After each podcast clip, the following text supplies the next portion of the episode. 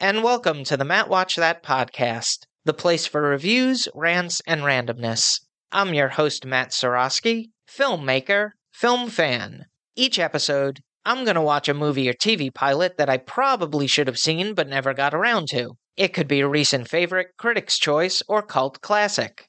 Everyone can join in on the fun. Follow me on Twitter, Instagram, and Facebook at Matt Sorosky. You can subscribe to my YouTube page where I'll post videos and clips from the show. If you have any opinions on what I've discussed or suggestions as to what I should see next, use the hashtag MattWatchThat on social. Before we start, this is the last episode of the season for the Matt Watch That podcast. I hope everyone has a happy holiday and a healthy new year. I look forward to 2023 when the Matt Watch That podcast will be back on January 2nd with two, yes, two episodes. But fear not, if you need some help getting through the holidays, the Matt Forgot That podcast will be all new with an episode on Monday, December 26th. So, from all of us here at the Matt Watch That podcast, you'll hear us in the new year. On to the main attraction.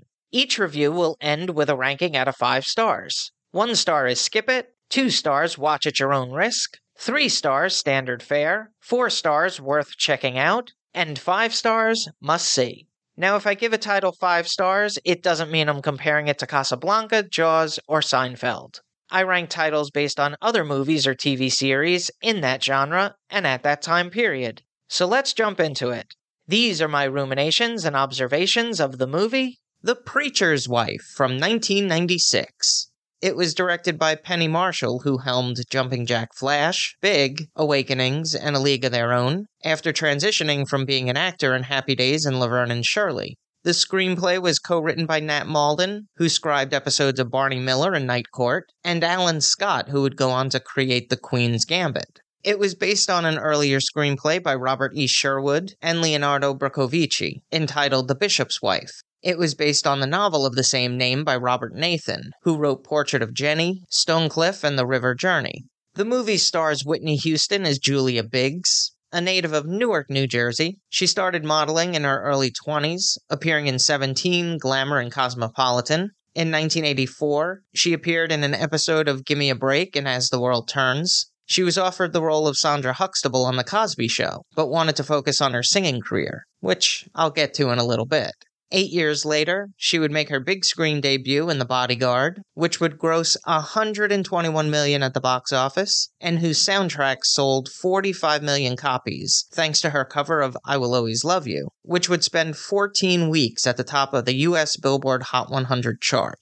She would go on to appear in Waiting to Exhale, Cinderella, Sparkle, and this movie.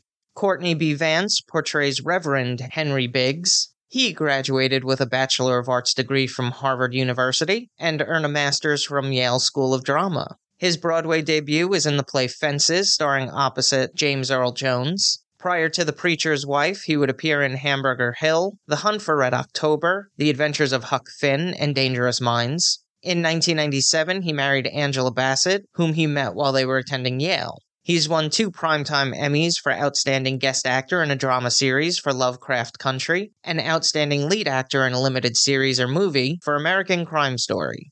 Denzel Washington plays Dudley. He was born and raised in Mount Vernon, New York. Had no idea he was a New Yorker. I like him even more now. He attended Pennington Grimes Elementary School before transitioning to Oakland Military Academy in New Windsor. He earned a Bachelor of Arts in Drama and Journalism from Fordham University. He appeared in the theater in Coriolanus, When the Chickens Came Home to Roost, and A Soldier's Play. His big break came in 1982 when he was cast as Dr. Philip Chandler in St. Elsewhere for 118 episodes from 1982 to 1988. He soon transitioned to the big screen with starring roles in Cry Freedom, The Mighty Quinn, Glory, Mo Better Blues, and Mississippi Masala. He would win Academy Awards for Best Actor in a Supporting Role for Glory and Best Actor in a Leading Role for Training Day. He won a Tony Award for Best Actor in a Play for Fences, and in 2022, he received the Presidential Medal of Freedom. This is something to look out for. The church scenes were filmed in Newark, New Jersey, at the Trinity United Methodist Church, which was renovated during filming to appear more like a Baptist church. The movie starts at St. Matt's Church, an inner city congregation where Reverend Henry Biggs gives an impassioned sermon about temptation. His wife Julia sings in the choir and tries to jazz up the proceedings with background vocals. The attendance at the church has been dwindling and it's in financial peril. This has put a heavy burden on the family. Henry is tired and discouraged. Julia is supportive but doesn't know how to reach her husband. And their son Jeremiah asks for a little brother. Her mother, Marguerite Coleman, can sense something has been wrong for months now. She hears it in her daughter's voice, but any words of encouragement or pieces of advice falls on deaf ears. Meanwhile, Joe Hamilton of Real Estate Development Corporation is closing the youth center where at risk teenagers attend to stay out of trouble. Henry prays to the Lord to send him help. After he closes up the youth center, on his walk home, he's approached by a man who introduces himself as Dudley, who informs the Reverend that he's there to answer his request for help. Henry is skeptical and drives off, leaving Dudley to figure out another approach. The next day, a liquor store is robbed by African American youths, and in a case of mistaken identity, another young man, Billy, is blamed and arrested. Henry goes to the police station and helps out the family. As he gets into the car, it refuses to turn over, and when Henry prays for help, Dudley knocks on the window. He reveals that he's an angel who was cut down in his prime, who's been waiting for an opportunity to come back to Earth, and he's going to do everything he can to help Henry out. Enter Joe Hamilton, who's trying to develop Sterling Acres, a 200 luxury apartment complex with 24 hour health club and state of the art security, and he has his eyes set on the land which houses St. Matt's Church. Here's a quote without context That man is so oily, you could fry chicken on his smile. The Preacher's Wife is not exactly a Christmas movie, but a spiritual one. It's about a couple rekindling their relationship, and once their house is in order, they become more effective in positively contributing to their community and neighborhood. It's a great vehicle to show off Whitney's talents as a singer, though if you didn't know that by now, I'm not sure what rock you've been living under. As an actress, she holds her own against some formidable company. I really enjoyed the scenes with Denzel Washington and Courtney B. Vance. They had good chemistry and played their parts as charming angel and straight laced reverend perfectly. Really bounced well off each other. Jennifer Lewis is the highlight of the movie for me. She's got some great one liners, also the type of character who calls people out on their crap, which I admire. She's my favorite part of the series Blackish as well, so if you haven't seen it, it's an awesome show, but she is definitely tops. It was also nice seeing Gregory Hines on screen, a talent we lost way too young, and also Lionel Richie in a rare film role. There was one major faux pas in this movie. The character of Reverend Henry Biggs is somewhat unlikable when it comes to his relationship with his wife. Courtney B. Vance plays it really well when it comes to showing he's being stretched in many different directions. But there's one scene where he actually puts his hand over Julia's mouth to stop her from talking so he could go to bed. And I'm not sure if that was improvised by Courtney B. Vance, because Whitney has a look on her face like, did he just put a hand on my mouth? But then you have a flirtatious relationship between Dudley and Julia, and their scenes are so pleasant and filled with joy that you start to think maybe they should be getting together. And the storyline tries to right that ship, but I never got the sense that Henry and Julia ever got to that level of happiness. So the message of the movie is a little muddled. Now for a little trivial trivia. Whitney Houston, Gregory Hines, and Loretta Devine previously starred together the year prior in the movie Waiting to Exhale.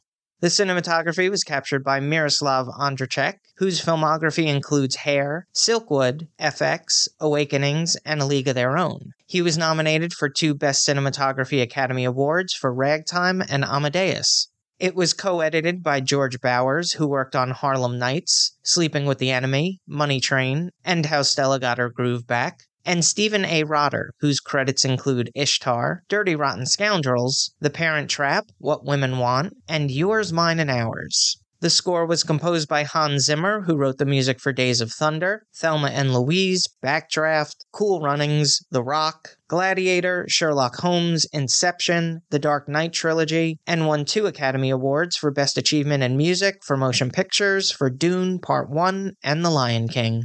The soundtrack featured songs I Believe in You and Me, Step by Step, Joy, You Were Loved, and Joy to the World. The runtime is 2 hours 4 minutes. It had a budget of 40 million and grossed 57 million at the box office. It was nominated for Best Music, Original Musical or Comedy Score at the 1997 Academy Awards. I give it 3.5 out of 5 stars. If you've seen The Preacher's Wife and have opinions on the movie, let me know what you think using the hashtag MattWatchThat. Moving right along, each episode, I'm going to post clips that I think people should watch. It could be movie trailers, music videos, interviews, or something completely random. Search for my YouTube page and there will be a playlist called Matt Watch That Playback. I Want to Dance with Somebody is the musical biopic about the life and career of Whitney Houston, which is set to be released theatrically on December 23rd, 2022. The singing gene was in her family. Her mother was gospel singer Cissy Houston. She was first cousins with Dionne Warwick and Dee Dee Warwick. Her godmother was Darlene Love. She started singing in the junior gospel choir when she was 11 years old and would tour with her mother, occasionally performing together. A couple years later, she would be singing background vocals on records for the Michael Zager Band, Jermaine Jackson, Lou Rawls, and Chaka Khan. In fact, she can be heard on I'm Every Woman, a song she would cover for the Bodyguard soundtrack. Whitney was signed by Clive Davis to Arista Records, and she made her television debut on The Merv Griffin Show, singing Home from the musical The Wiz.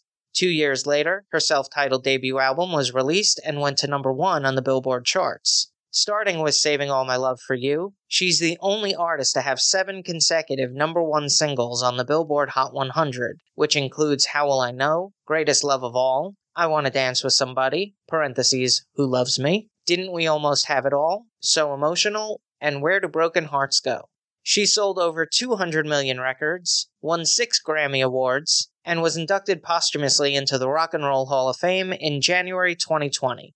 I've selected five clips that feature the talents of Whitney Houston, the trailer for I Want to Dance with Somebody, and four of my favorite music videos from her.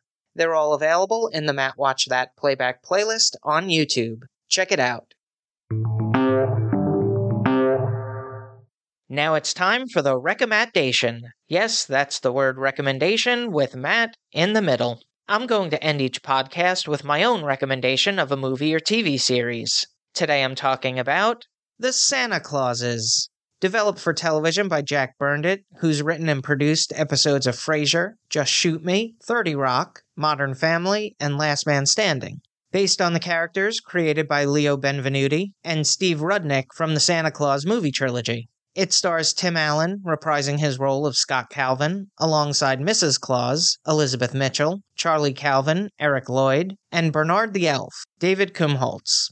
New additions include Kal Penn as Simon Choksi, an overworked tech innovator, toy maker, and single father. Austin Kane as middle son Buddy Calvin Claus, and Elizabeth Allen-Dicke, daughter of Tim Allen and appropriately the daughter of Scott and Carol Calvin Claus.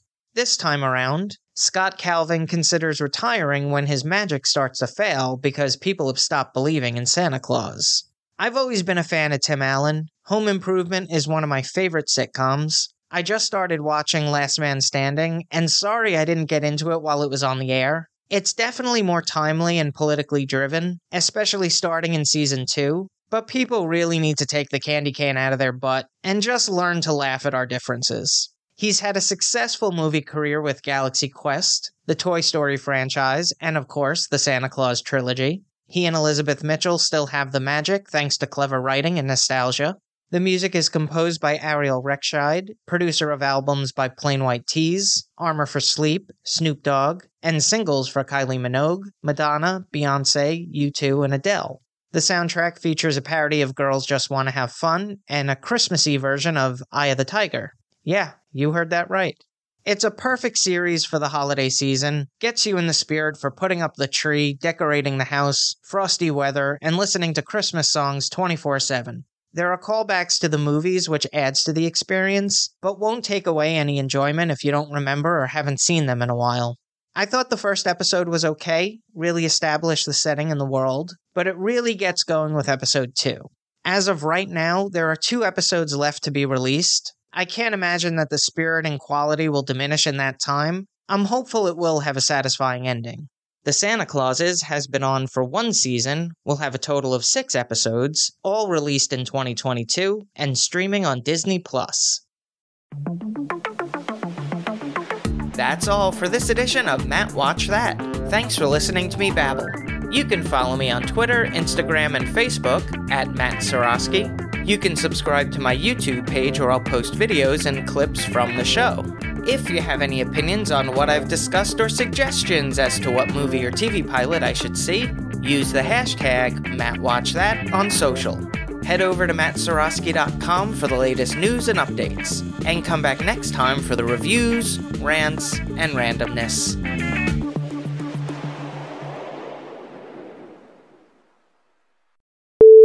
An inner city congregation where Henry Reverend. It was based on an earlier screenplay by Robert E. Sherwood and Leonardo Bervajon. I knew it. I should have looked that name. she started modeling in the early 20s. no, in her early 20s. Boy, she would look great in 1996 if she started modeling in the early 20s.